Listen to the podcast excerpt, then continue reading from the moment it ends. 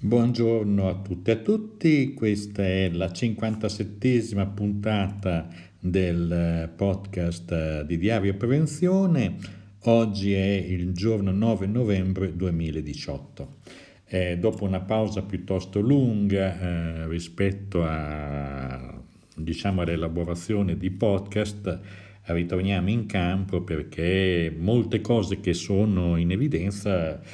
hanno bisogno di commenti, hanno bisogno di un momento di riflessione. Tra le cose, oltre a tutte le vicende già del passato, ponte, il ponte di Genova, tutte le difficoltà incontrate quest'estate,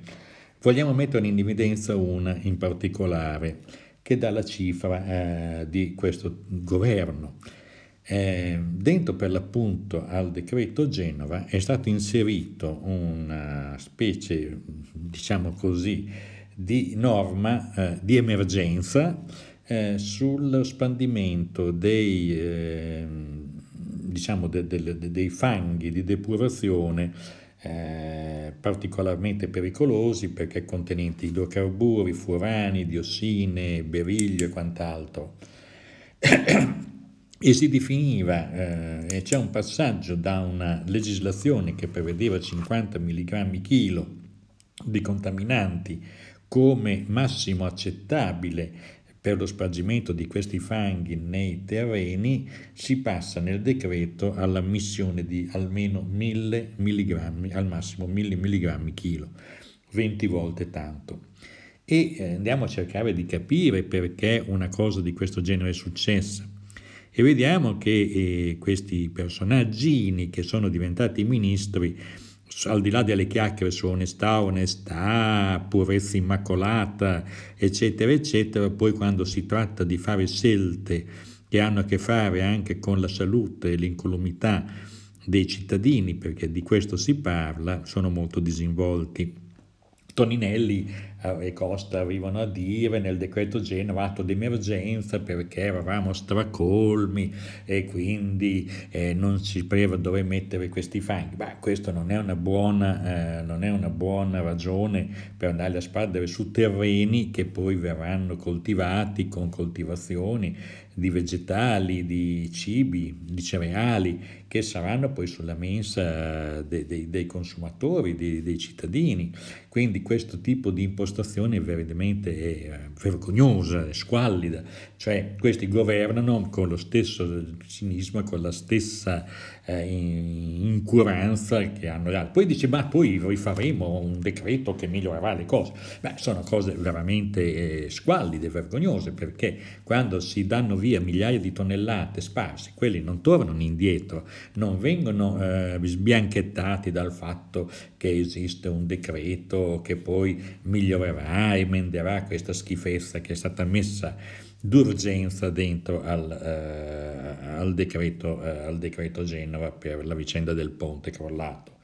Anche questo modo di fare, eh, di fare leggi, di fare norme, eh, facendo delle specie di polpettoni in cui vengono immesse dentro le cose è eh, per l'appunto molto criticabile perché se non c'erano personaggi politici tipo Bonelli dei Verdi che sollevava la questione, probabilmente pochi dei deputati se ne sarebbero accorti. E questo è un modo veramente esecrabile di fare, eh, di fare, di fare governo. Questi signori non sono affatto diversi da altri, in sostanza, da coloro che li hanno preceduti e anche dallo stesso periodo di Berlusconi. Dell'ambiente non gliene è mai fregato assolutamente nulla. Poi per compenso abbiamo una, una raffinata esegesi di questi fatti da parte del ministro degli interni che con questa materia c'entrerebbe come in fichi e merenda ma il quale entra in uh, gamba tesa definendo per l'appunto gli ambientalisti da salotto, tutti coloro che non sono d'accordo con le misure del governo e questo è certamente un aspetto veramente grottesco.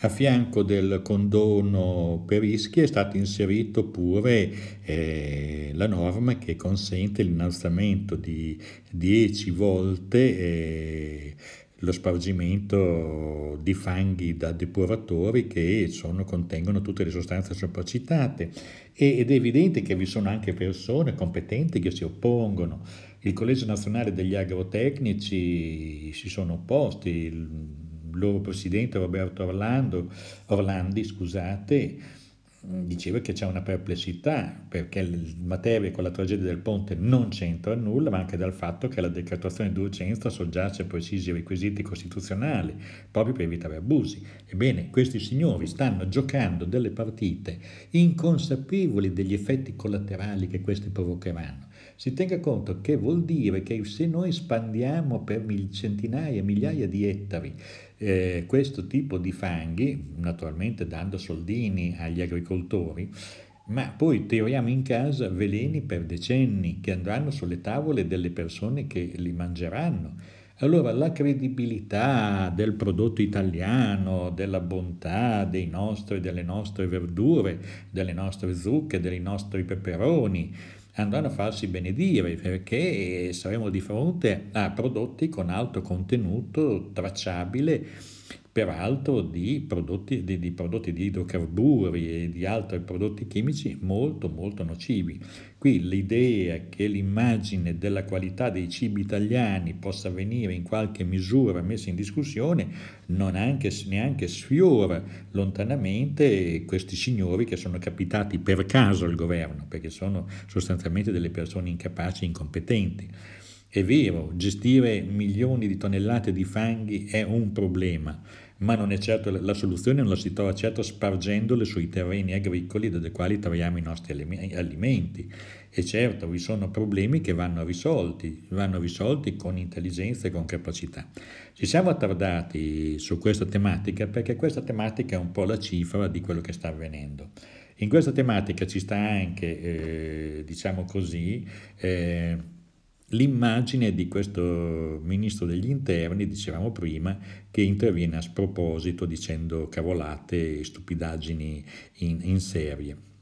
Proprio mentre si stava discutendo dei fanghi, eh, dei venti e una tempesta, un, diciamo così, di tipo quasi sconosciuto nel nostro paese si è abbattuta su alcune regioni, tipo il Veneto e il Trentino, le altre, altre regioni alpine, eh, facendo un disastro ambientale di cui non si ha ancora la dimensione. Ed è evidente che queste tematiche derivano da problemi ambientali gravi, profondi. In questo caso parliamo del cambiamento di clima che è stato certificato, ormai si sa per certo che c'è una crescita di oltre un grado della temperatura, queste energie che sono immesse a livello, che sono immesse a, in grande quantità mm, nell'atmosfera, provocano poi condensazioni eh, di, di piogge di bombe d'acqua, ma anche di venti che superano i 150 km h e che hanno spazzato via intere, intere foreste, boschi, stut- hanno devastato sostanzialmente degli equilibri già instabili di sistemi ecologici per anni, per decenni. E tutto questo eh, viene trattato da questo pseudomi, questo personaggio ineffabile come Salvini, eh, che rilascia dichiarazioni di questo genere il disastro è colpa dell'ambientalismo da salotto. E questo personaggio che a volte fa dichiarazioni che appaiono proprie di un minus abens, e invece è un ministro a pieno titolo, e non, non, capiamo bene cosa voglia dire, forse che la questione della, del... Lui ha proprio preso sotto gamba pensando che la questione ambientale, in particolare quella del cambio climatico, eh, fosse una discussione leziosa da salotto, da parrucconi, cipriati, che si dilettavano a discutere dei massimi sistemi, tant'è che lui quando era deputato europeo non ha votato la risoluzione di approvazione da parte del Parlamento europeo eh, per l'appunto eh, sul patto, per, diciamo così, che poi è avvenuto l'accordo di Parigi per limitare gli effetti del danno ambientale da, eh, in, da, da cambiamento climatico. Cioè già da prima questo signore che si eh, interviene su tutte le materie eh, si presenta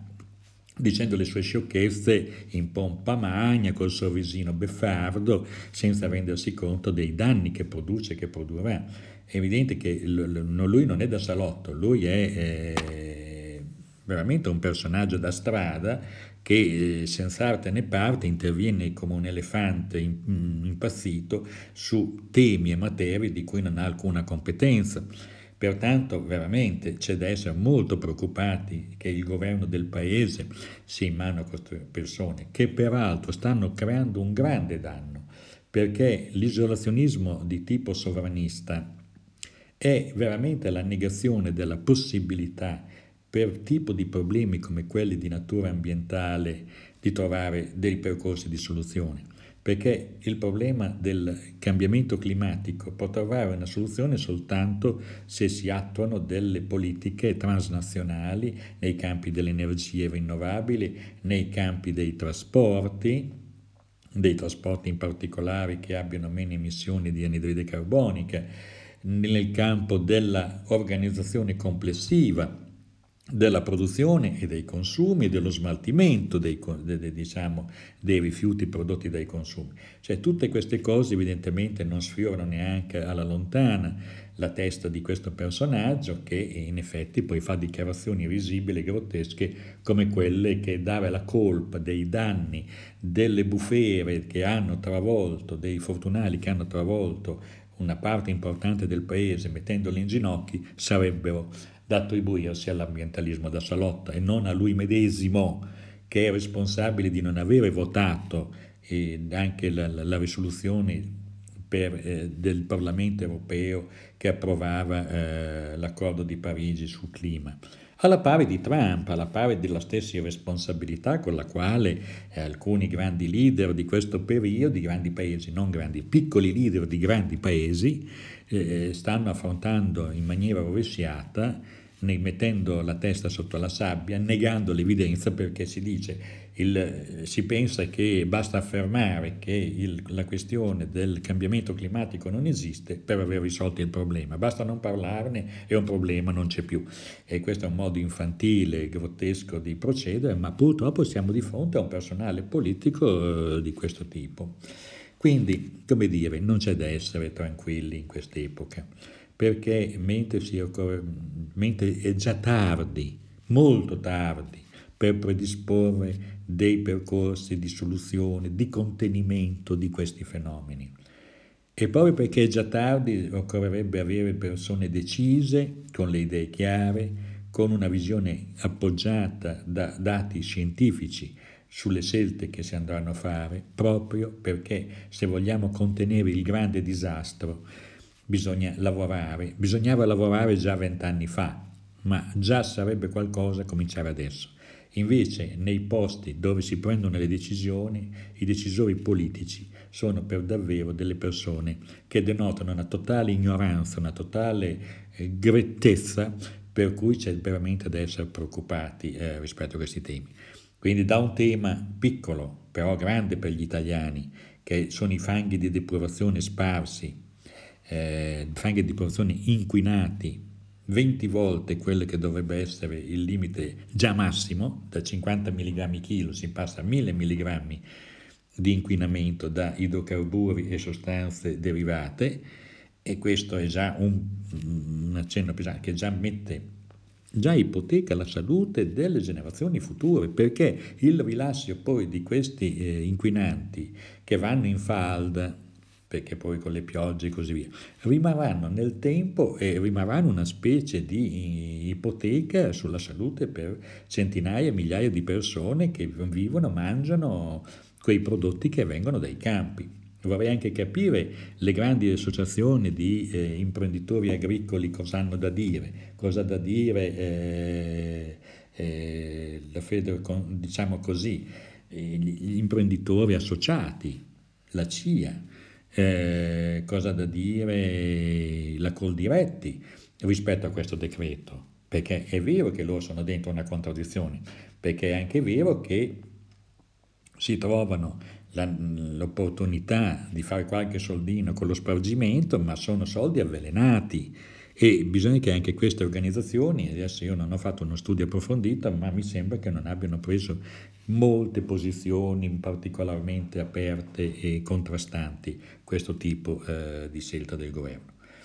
Bene, chiudiamo con queste due partite. Una, abbiamo detto i fanghi, due, il problema del cambiamento climatico, che è di gran lunga un problema superiore perché è un problema di natura trasversale, transnazionale, che richiederebbe orientamenti, alleanze, politiche aperte e capaci di, di, di strutturare progetti con una dimensione minima che è la scala europea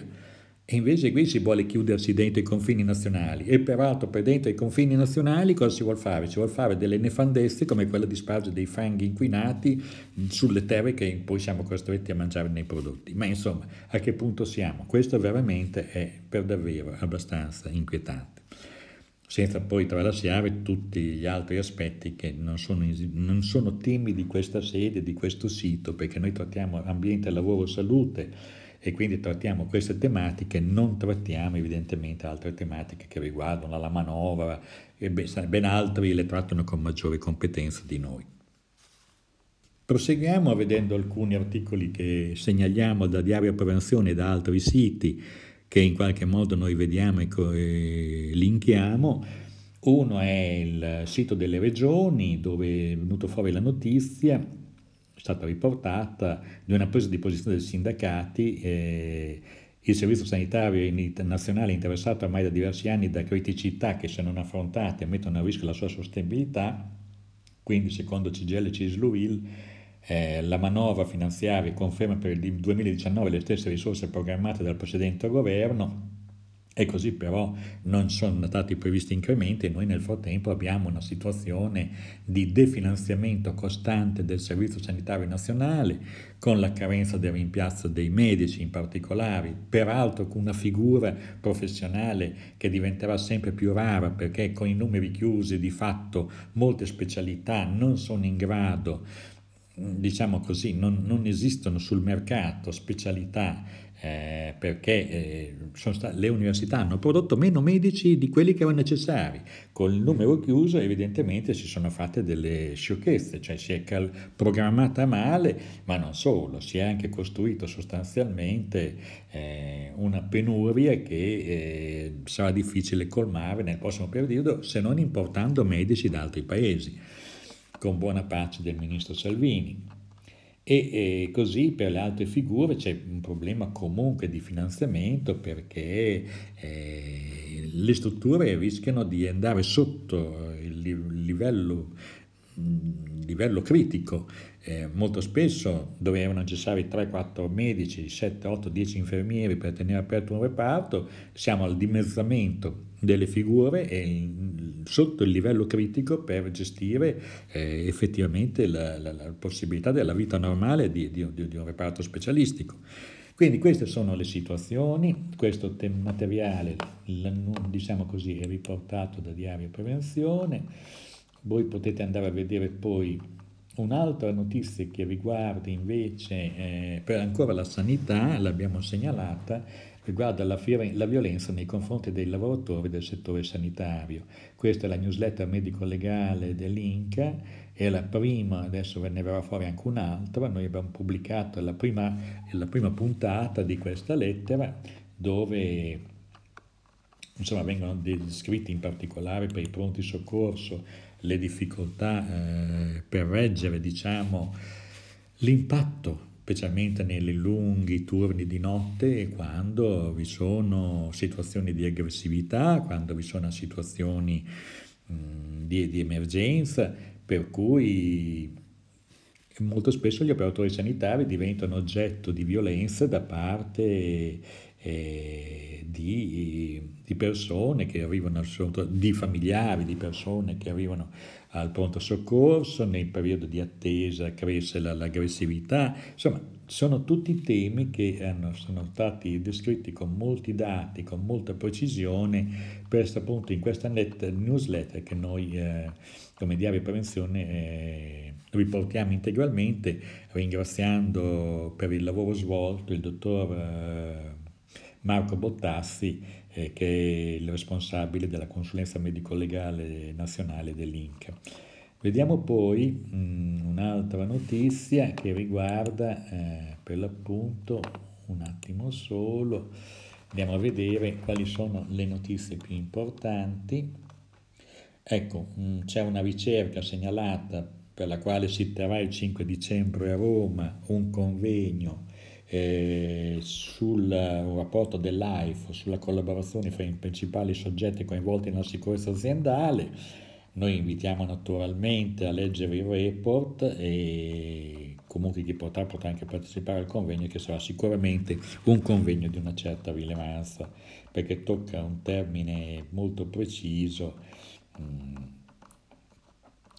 C'è poi eh, qui vittime e disastri, l'Italia è sempre più fragile e insicura anche a causa dei cambiamenti climatici, 7 milioni e mezzo di cittadini vivono e lavorano in aree a rischio frane o alluvioni, eh, si richiede un piano nazionale, chi è che chiede queste cose? Lega Ambiente. Eh, c'è tutto un lavoro, mh, mm, l'articolo che citiamo eh, lo riportiamo come link ed è di greenreport.it che porta una documentazione molto precisa su quello che sta avvenendo per l'appunto in ragione del cambiamento climatico nel nostro paese. Eh, Andiamo a vedere ancora di notizie importanti che ci sono e andiamo a vedere altre notizie. E, diciamo, mm, nel, una, ci sono disponibili le presentazioni del, di un convegno che si è svolto il 25 ottobre a Milano eh, sulle morti sul lavoro in Lombardia, anno disastroso per la Lombardia e chi vuole può cliccare sul sito su Diario Prevenzione dalla notizia e andare a leggere le presentazioni. E abbiamo una notizia dal sindacato inglese che afferma che lo stress legato al lavoro è in crescente, una crescente epidemia. Mm 15 milioni di giornate lavorative sono state perse in Inghilterra per stress lavorativo, con un incremento dal 2017 al 2018 di quasi 3 milioni eh, di giornate, 239.000 casi di stress correlato al lavoro denunciati perché è stato certificato e siamo di fronte a una situazione veramente pesante anche in, anche nella, in Inghilterra. C'è poi, lo segnaliamo, un articolo molto interessante sempre sul tema del cambiamento climatico di Bruno Giorgini, la fonte è inchiesta online, però trovate l'articolo integrale riprodotto eh, su Diario Prevenzione. Il titolo della, del, del, del,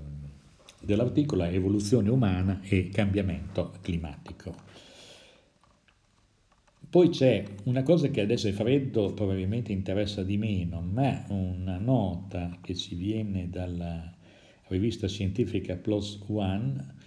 nel periodo estivo 7 lavoratori su 10 cominciano a lavoro già disidratati. Questa è una ricerca che è stata fatta in alcuni paesi europei, Danimarca, Cipro, Grecia Spagna, quattro paesi, e si è visto che 7 lavoratori su 10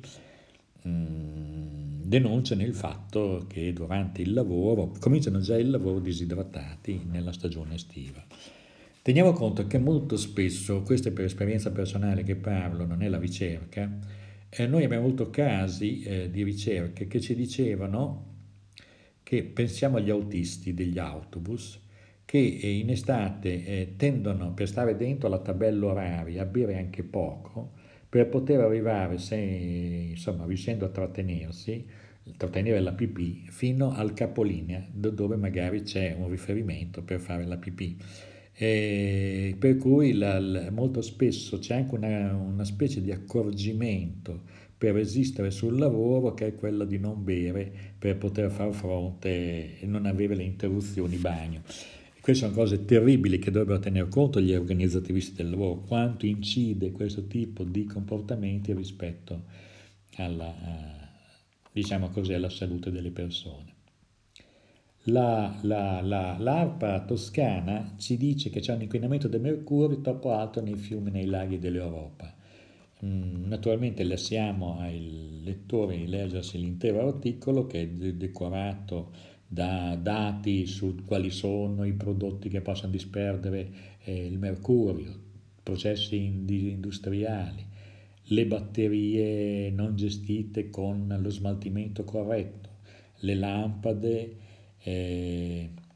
le amalgame dentistiche, eccetera, eccetera, eccetera. E la gestione scorretta dei rifiuti che molto spesso può lasciare passare molte cose. Ehm,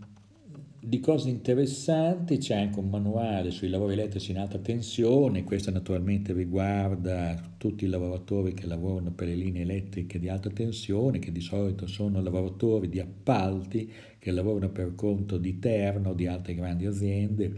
L'Eolinail che ha prodotto questo ottimo lavoro che eh, potete scaricare direttamente da un link dal sito di, eh, da Diario Prevenzione arrivate al sito dell'INAIL dove è contenuto eh, questo, questo, manuale. Bene, ehm, infine mh, mm, una nota su eh, RICH che eh, questa è apparsa sul sito del sindacato europeo, una ONG denuncia la scarsa qualità dei fascicoli di registrazione delle nuove sostanze di, leggiamo un po' questo cosa dice questa cosa che ci riguarda. Siamo sempre dentro il sistema delle sostanze. Da una parte abbiamo i fanghi che vengono caricati eh, e, e disparsi sui terreni agricoli. Dall'altro invece andiamo alla fonte, cioè tutte le aziende in base alla normativa europea quando mettono sul mercato una nuova sostanza, una nuova una, di, di, di, sintesi, una nuova, una nuova formula, diciamo, una nuova molecola o un nuovo prodotto, un nuovo principio, devono registrare questo tipo di prodotto con tutte le sue caratteristiche, devono presentare anche un report di ricerca sulle sue qualità che riguardano il degrado della sostanza, i tempi, i tempi di degrado, i tempi per l'appunto di smaltimento, e la tossicità, la dose letale, le, eh, tutti questi aspetti. Il 32% delle sostanze chimiche prodotte e importate dal 2010 nell'Unione Europea in quantità superiore a 1000 tonnellate all'anno non sono conformi al regolamento REACH, afferma l'Ufficio Europeo dell'Ambiente EEB, sulla base di uno studio dell'Istituto Federale Tedesco per la valutazione dei rischi,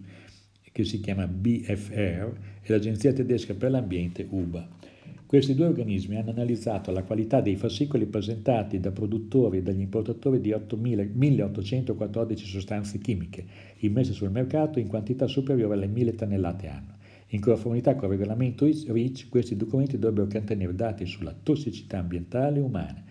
al fine di garantire un uso sicuro. Sono consegnati all'Agenzia Europea per le sostanze chimiche che si chiama ECA. In media il 32% di queste sostanze ampiamente commercializzate non ha superato il test di valutazione del caso. Il 40% dei file inviati non soddisfaceva i requisiti legali per la valutazione degli effetti mutageni, cioè dalla capacità di indurre mutazioni genetiche, e il 34% era carente sugli effetti della, sulla fertilità. Solo il 31% ha soddisfatto i requisiti RICH per le informazioni tossicologiche e dicotossicologiche. La restante percentuale riguardava i file per i quali erano necessarie ulteriori verifiche, eccetera, eccetera. Beh, insomma, eh, di fatto con la sede a Helsinki, lei che sta negando nei fascicoli di registrazione, ne hanno più di 40.000, sono quasi, su quasi 150.000 molecole in circolazione, però eh, dice sempre questa ricerca che è stata in grado di verificare la conformità di queste registrazioni con le regole effettive e con i metodi corretti solo per 1780. In sostanza anche ci vogliono molti soldi per controllare, perché altrimenti controllare in modo preventivo le sostanze che vengono messe sul mercato. E diversamente il controllo diventa epidemiologico. Cosa vuol dire? Che una volta che una sostanza rimane sul mercato, introdotta sul mercato, dopo diversi anni il suo uso eh, crea dei danni nella popolazione, dalle, mor- dalle persone che decedono, dalle persone che si ammalano, forse si può arrivare a definire qual è quella sostanza, quella molecola, quel particolare principio attivo che ha creato il disastro. pensiamo al talidomide che era un analgesico usato negli anni 60 che produsse per l'appunto alterazioni dei feti che ben sappiamo e ben conosciamo. Voglio dire, eh, fare sicurezza, fare salute costa molto, costa molta ricerca. La disinvoltura con la quale oggi si vuole immettere sul mercato nuovi prodotti, nuove sostanze, tutto questo tende ad aggirare, a fare in modo che questi adempimenti tipo la registrazione diventano degli adempimenti burocratici e alla fine diventano, mm, non servono a fare da barriera contro quei prodotti che potrebbero essere molto, molto, molto eh, nocivi. Chiudiamo questa puntata eh, con un piccolo accenno al decreto sicurezza che sicuramente aumenterà il... Eh, qui dice Salute Internazionale che fa un'analisi, eh, un articolo che invitiamo a leggere su saluteinternazionale.info col decreto in sicurezza aumenti il razzismo. Sarebbe meglio chiamarlo decreto in sicurezza, sarà sempre più difficile l'integrazione dei migranti che avranno difficoltà ad avere un lavoro che non sia illegale. I migranti così più facilmente vagheranno nelle nostre città senza loro ed elemosinando. Avranno enormi ostacoli ad accedere all'assistenza sanitaria e a ricostituire una famiglia e diventeranno pertanto una fonte di riduzione di sicurezza soprattutto per sé e quindi anche per gli altri. Questo è, eh, la, è l'incipit dell'articolo eh, fatto da Lopez, Andrea Lopez Pegna e Ugo Caffas che è apparsa su Salute Internazionale Info. Eh, potete per l'appunto accedervi rapidamente. Tenete conto che su Diario Prevenzione, sulla, diciamo così, sulla colonna di destra, che voi vedete quando aprite diarioprevenzione.it, eh, anche gli ultimi cinque articoli che appaiono sono quelli, anche per tante riviste che trattano i problemi ambiente, lavoro e salute, c'è anche Salute Internazionale e potete vedere anche il link a questo articolo. Noi vi salutiamo, il mm, coordinatore di Diario Prevenzioni, l'editor eh, Gino Rubini vi saluta, ci ascolteremo quanto prima appena avremo abbastanza materiale per svolgere assieme a voi una riflessione come questa. Grazie e risentirci alla prossima volta.